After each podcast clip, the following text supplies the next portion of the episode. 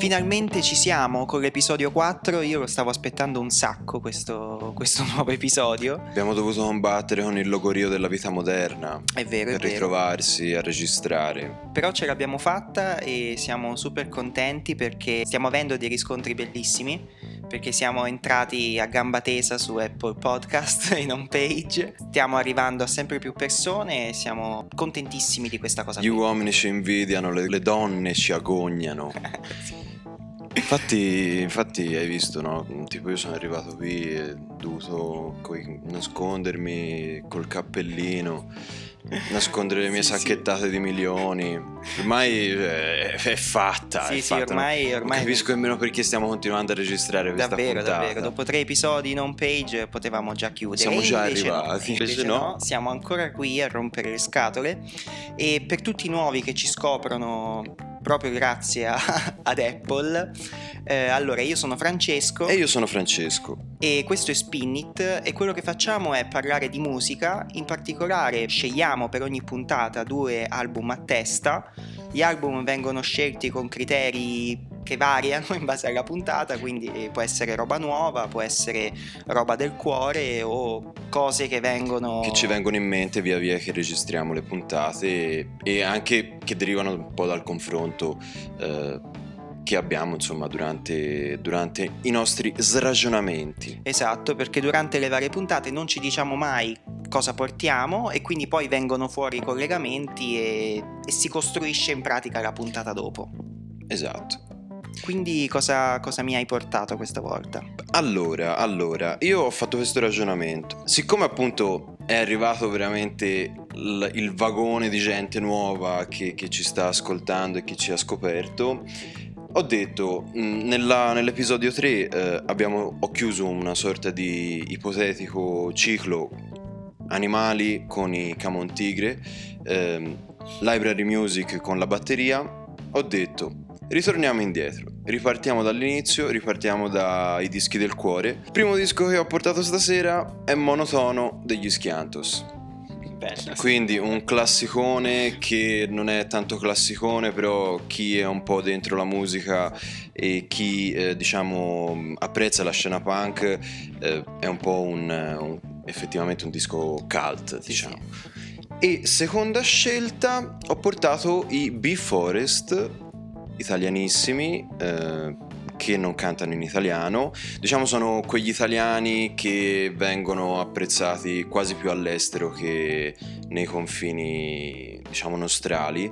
Con l'ultimo lavoro che praticamente ha compiuto da poco un anno, che è Nocturne. ehm, un disco che l'anno scorso ho apprezzato veramente tanto. E quindi un- ancora una volta, senza farlo apposta, scegliamo cose simili perché eh, io ho portato due album di due gruppi italiani, entrambi sono un duo, e sono i Bud Spencer Blues Explosion e gli Aquarama.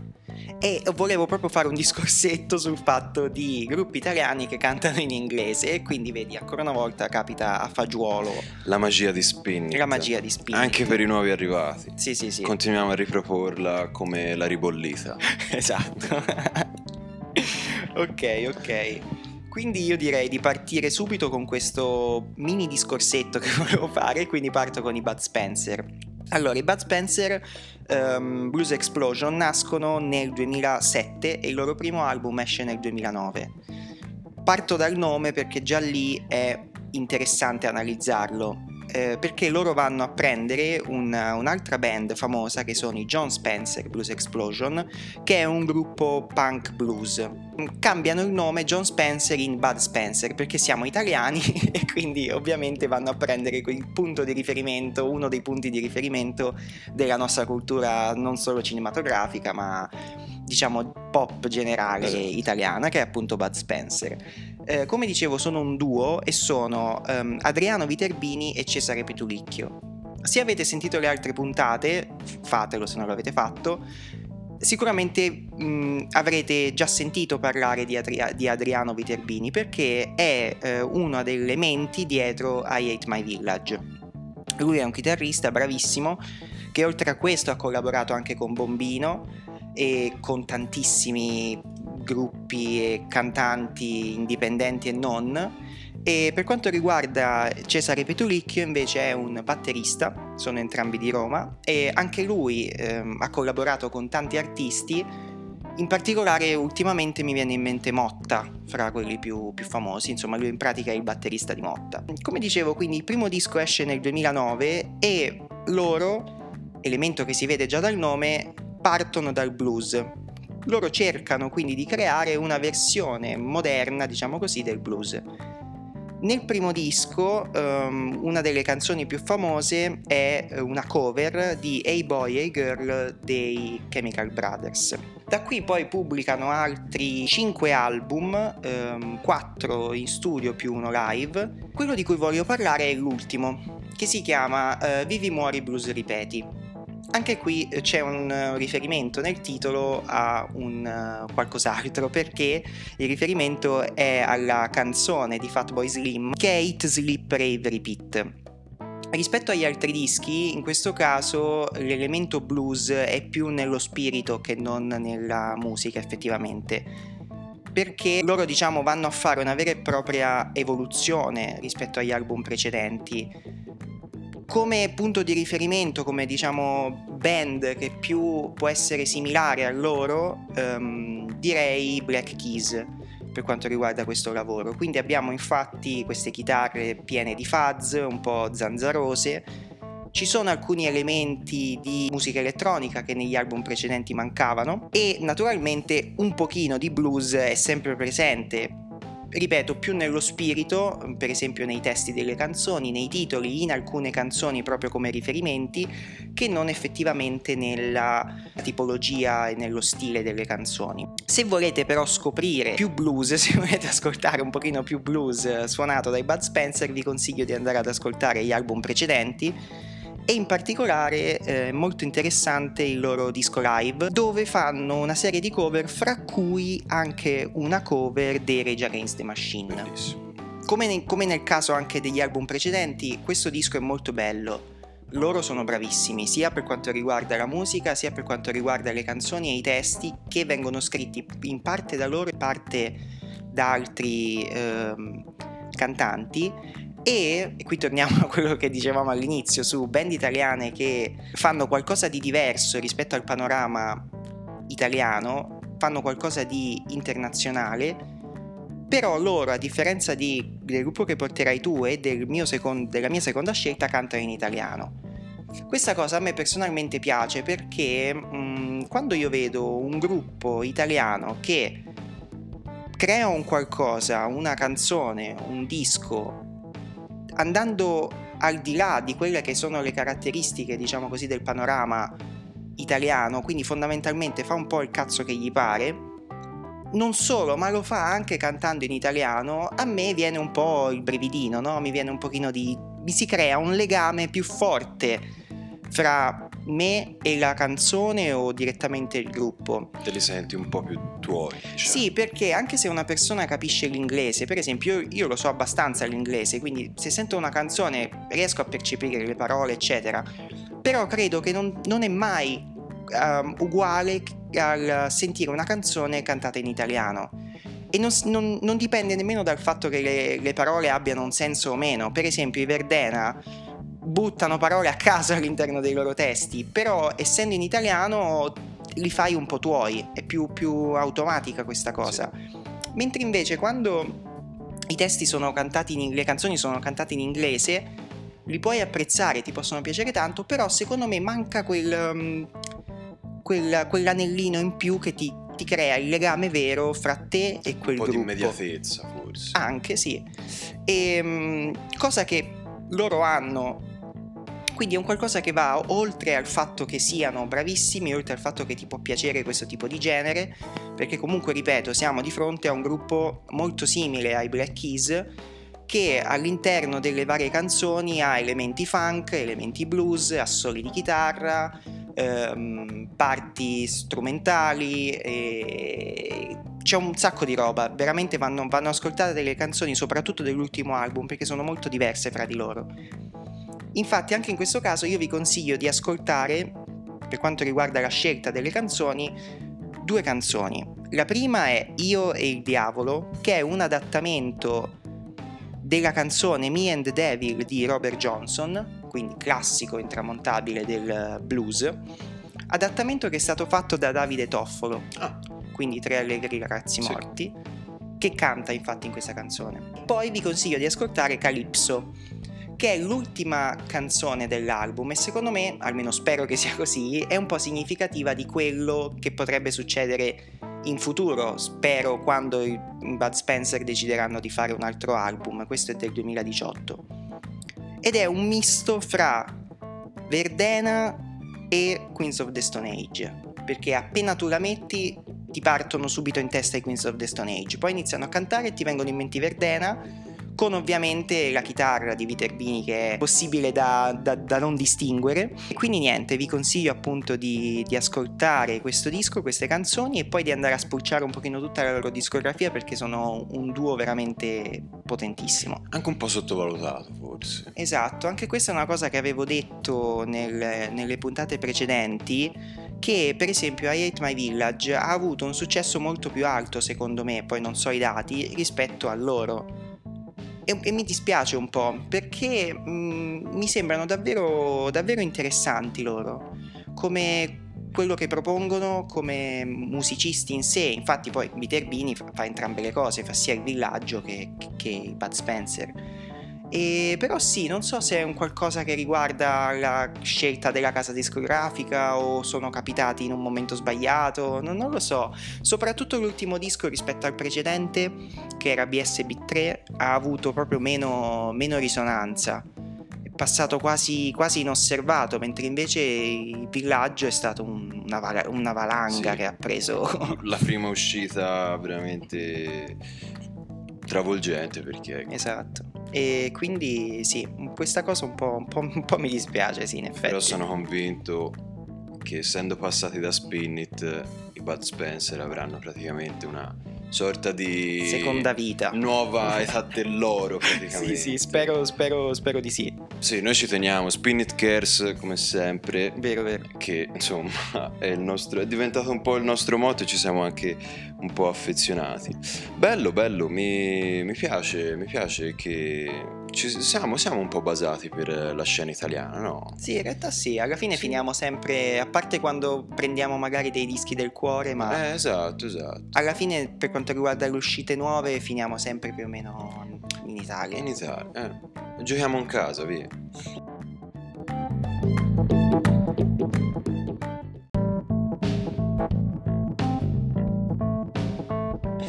Comunque, invece, dischi del cuore che sono italianissimi. eh, dicevo, io ho portato monotono dei, ehm, degli Schiantos.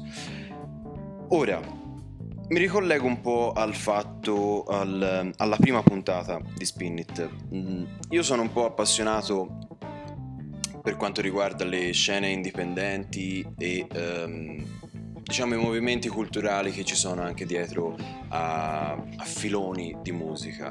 Eh, nella prima puntata, per eh, i fan più hardcore di noi, potrete ricordare che comunque ho parlato subito eh, dei Fugazi, che sono praticamente una formazione a cui sono molto affezionato, più che altro per, mh, oltre vabbè, mh, per il valore artistico del- delle produzioni che reputo alto, ma anche per quello che rappresentano dal punto di vista mh, sociale e come a- dal punto di vista dell'approccio eh, alla musica e alla notorietà. Ora, gli Schiantos. Gli Schiantos sono un gruppo totale, secondo me per eh, quello che riguarda la nostra cultura italiana sono anche un po' una... sono imprescindibili, no? Eh, non, non puoi, non puoi non conoscere gli Schiantos perché che ti possono piacere o meno, però gli Schiantos vanno conosciuti. Contestualizziamo, perché il punk, come ben sai, va sempre contestualizzato, se no non esiste. Spinit puntata 1 insegna. Sono le basi queste. Tra l'altro, insomma, diciamo che c'è stato un anniversario un po' spiacevole perché il 12 febbraio era l'anniversario della morte di Frick, di Frick Anthony, o Frick Antoni, come insomma, diciamo, erano le due pronunce su cui ci si orientava, insomma, che richiamano un po' il fricchettone e quant'altro. Allora, Monotono è il secondo disco eh, degli Schiantos. La prima produzione di cui si ha memoria è praticamente un EP uscito su cassetta dal titolo Inascoltabile. Quindi già questo eh, caratterizza un po' la, la, band perché hanno sempre giocato un po' sul, eh, su sull'ironia, no? quindi sul, sul, contrasto tra eh, l'essere un gruppo rock famoso ma essere quel socially awkward, quell'imbarazzante, quel, quel, quell'ironico. Ma anche un po' sopra le righe, insomma. Esatto, sì, no. sì, sì, sì. Della prima produzione c'è un, una citazione di, di Freak eh, che dice Inascoltabile è stato inciso in una notte di improvvisazione per una decina di persone innamorate della musica. Ti viene in mente qualcosa? È un po' spirit noi parliamo una decina di persone innamorate della musica. Insomma, è, è la... adesso è un po' di più di 10. Eh, adesso, vabbè, ormai, ormai abbiamo sbancato. È, è, larghissima, però sì, è vero, è vero. Però è, è l'approccio bello no? del, del, punk eh, e dell'indipendenza e del, dell'autonomia mentale, della libertà. Secondo me è un po' la quintessenza del, eh, dell'arte in generale. Ma come dicevo, contestualizziamolo. Allora, siamo a Bologna nel 77, il disco è uscito nel 78. Bologna considera in quegli anni è in pieno fermento, quindi è una città storicamente universitaria. Il 77 è ancora permeato da tutti quelli, dagli strascichi del, dei movimenti della rivoluzione culturale del 68. Ehm, gli studenti eh, sono diciamo molto politicizzati, nel senso che c'è molta attenzione da questo punto di vista per ehm, la, la, politica, i movimenti di massa eh, che hanno caratterizzato il 68, quindi degli operai insieme agli studenti, insieme alle minoranze etniche, hanno praticamente portato una rivoluzione culturale che ha aperto le università da un'istituzione per eh, pochi, cioè per i figli delle elite benestanti a una cosa accessibile a tutti. Il movimento che eh, diciamo si, si, manifesta in quegli anni è appunto chiamato la controrivoluzione, cioè quindi rivoluzione culturale del 68 contro rivoluzione del 77. Cosa succede? Eh, c'è questo spostamento dal ruolo primario della politica che aveva portato il 68 nelle università eh, eh, si assiste a un conflitto interno ai movimenti extraparlamentari e studenteschi. Quindi, eh, se prima nel 68 c'era lo scontro eh, tra generazioni e tra eh, una, un establishment eh, che era quello che veniva del, dal dopoguerra, quindi le istituzioni per pochi, la nuova borghesia, le nuove classi ricche eh, che si scontrano con la classe operaia, con gli studenti e con gli ultimi, diciamo.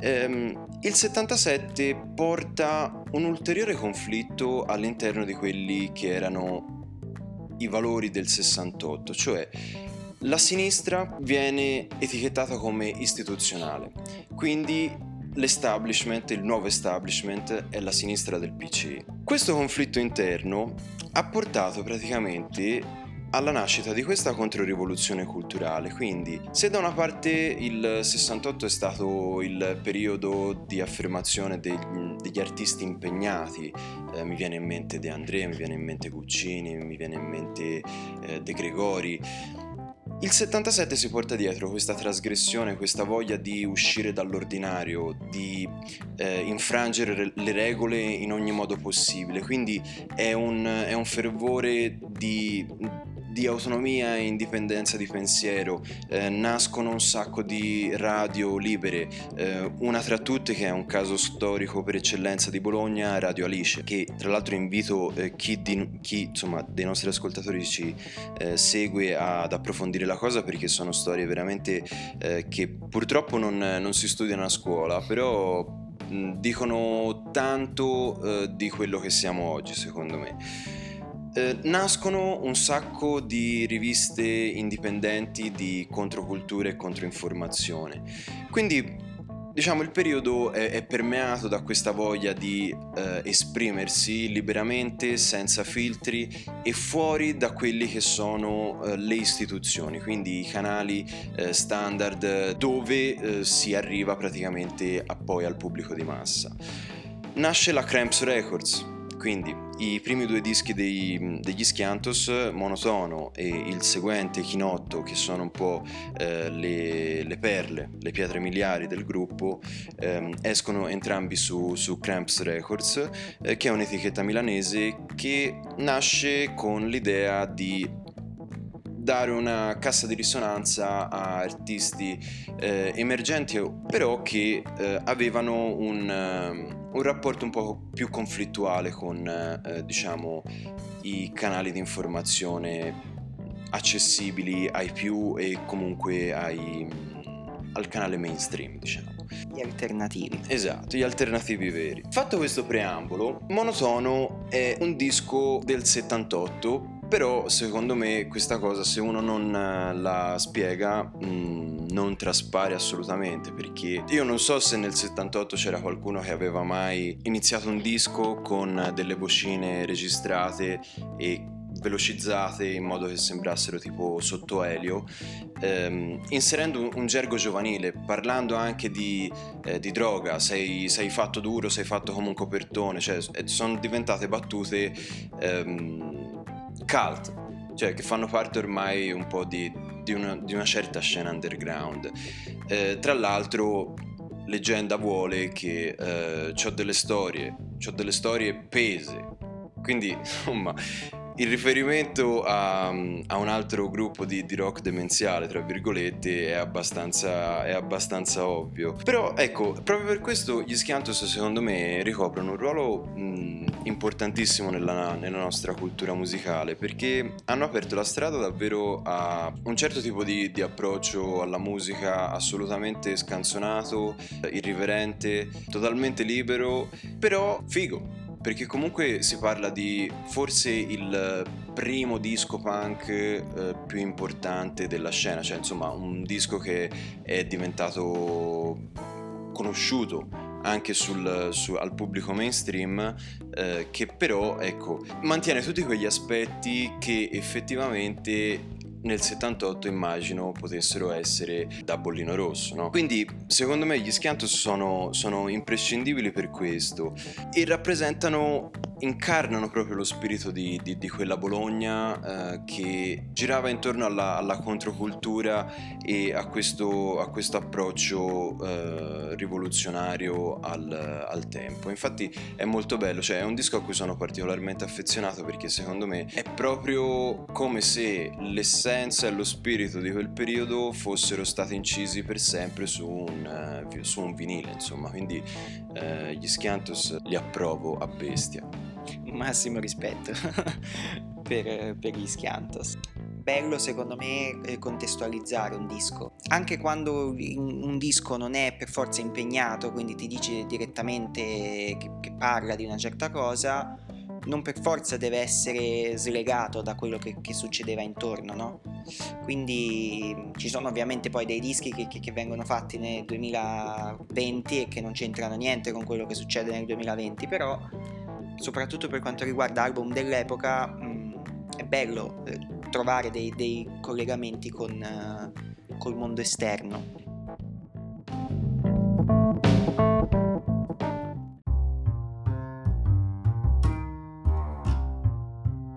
E per questo motivo io passo a un disco che non ha collegamenti con...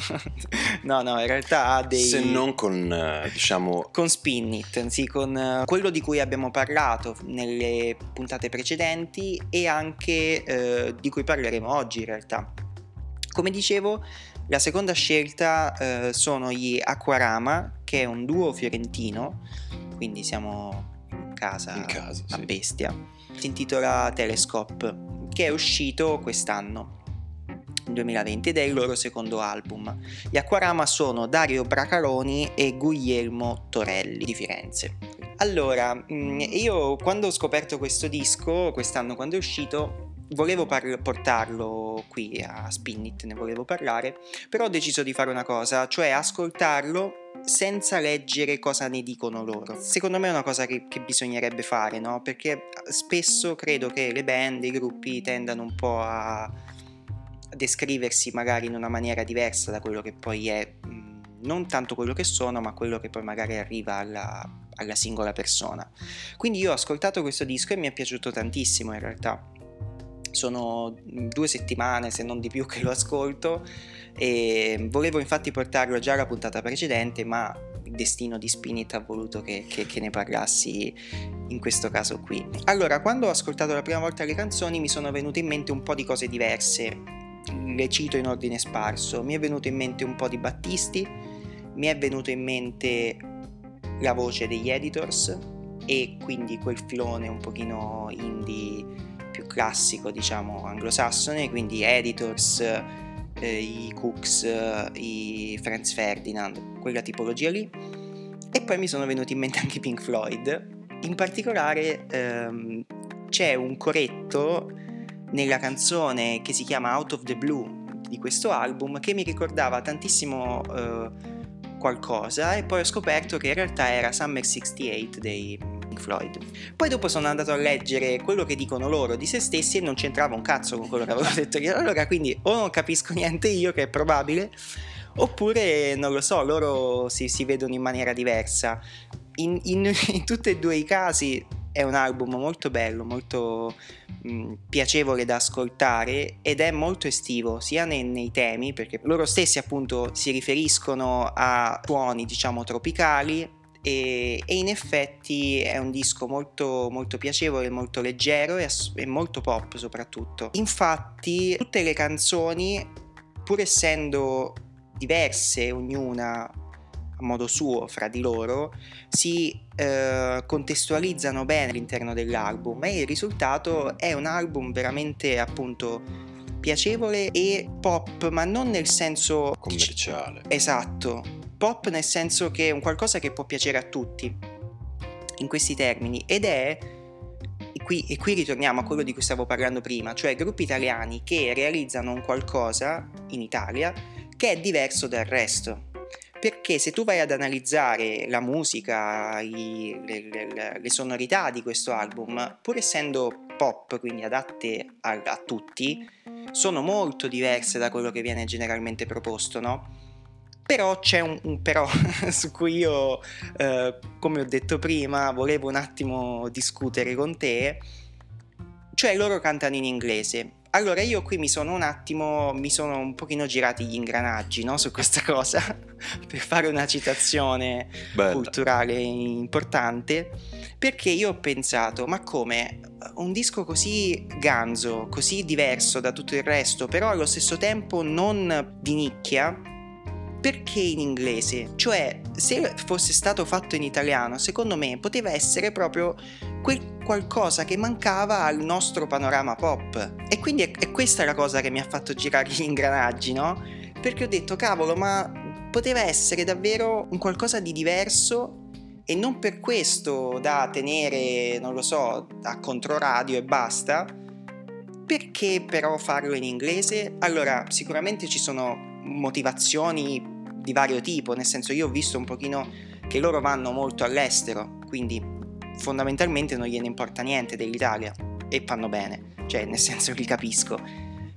Poi magari ci può essere una spiegazione stupida della serie, quello che scrive non riesce a scrivere in italiano, non si trova bene a cantare in italiano, ci sono tante motivazioni, non, non voglio giudicare né fare un discorso nazionalista stupido, Ehm, è solo appunto una piccola riflessione che mm, mi è, mi è venuta fuori perché quando trovo qualcosa di, di bello e di interessante, di diverso che viene realizzato in Italia e poi vedo che non è cantato in italiano, mi sembra come se, si, come se andasse a perdersi perché mh, mm, la musica italiana in italiano rispetto al resto è una minoranza rispetto a quello che è cantato in inglese.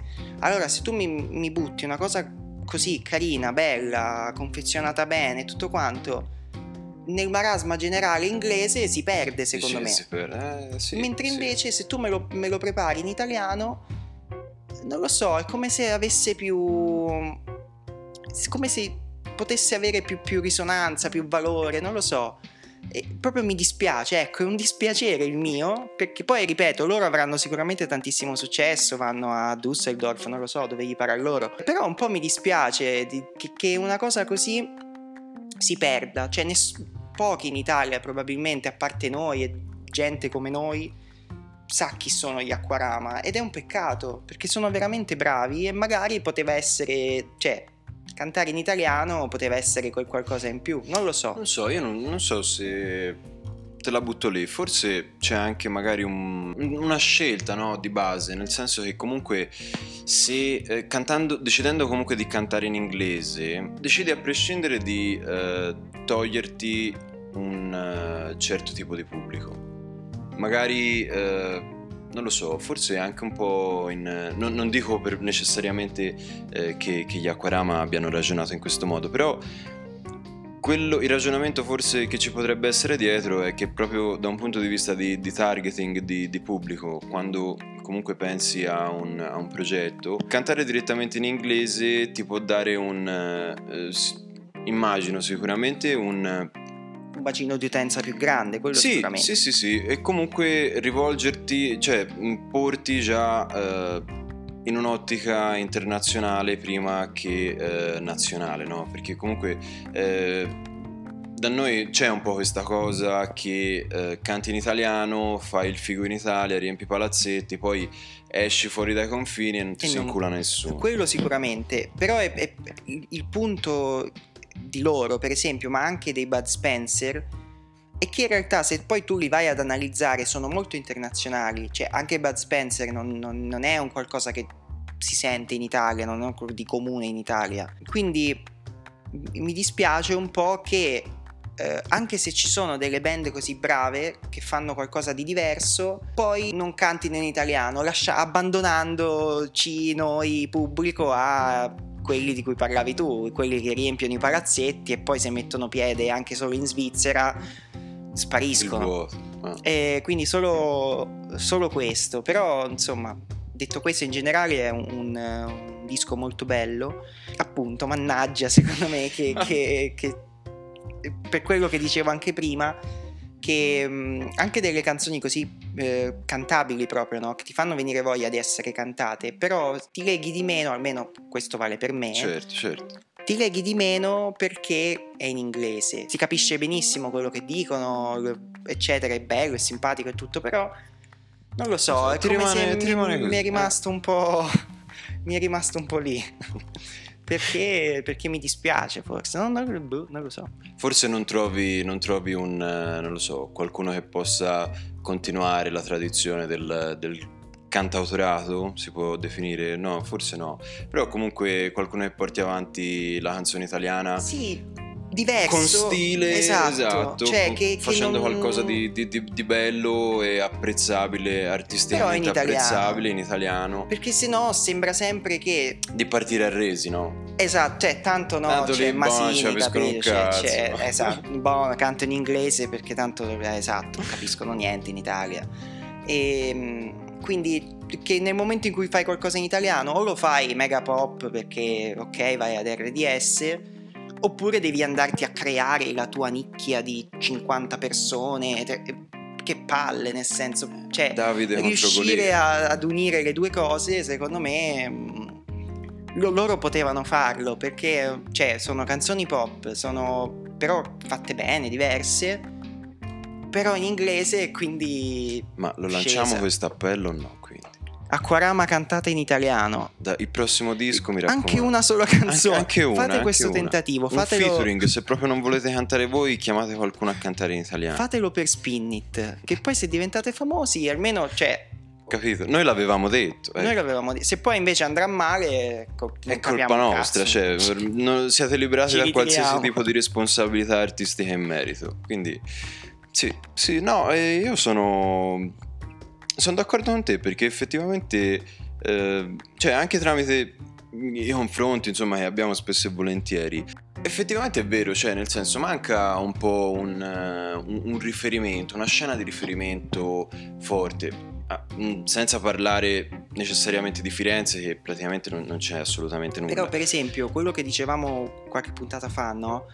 De, dell'indie di qualche anno fa, neanche troppi, anche appunto 2010-2009 quando hanno iniziato i Bud Spencer, era pieno di, di indie veramente indie, ma anche come potevano essere i ministri all'inizio, per, per citarne uno, il teatro degli orrori che ho citato l'altra volta.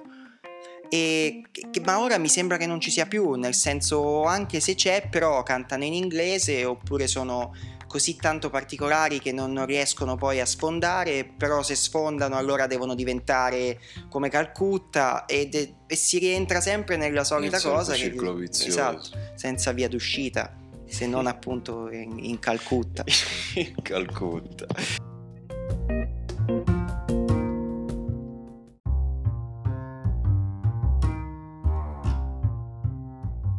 È una bella bega questa. E tra l'altro, cioè, mh, appunto, Magia di Spinit, altro gruppo italianissimo di Pesaro, un trio, eh, due donne e un uomo, rispettivamente Costanza delle Rose, Erika Terenzi, Nicola Lampredi, rispettivamente voce e basso, voce, batteria e eh, chitarra, eh, che sono i B-Forest.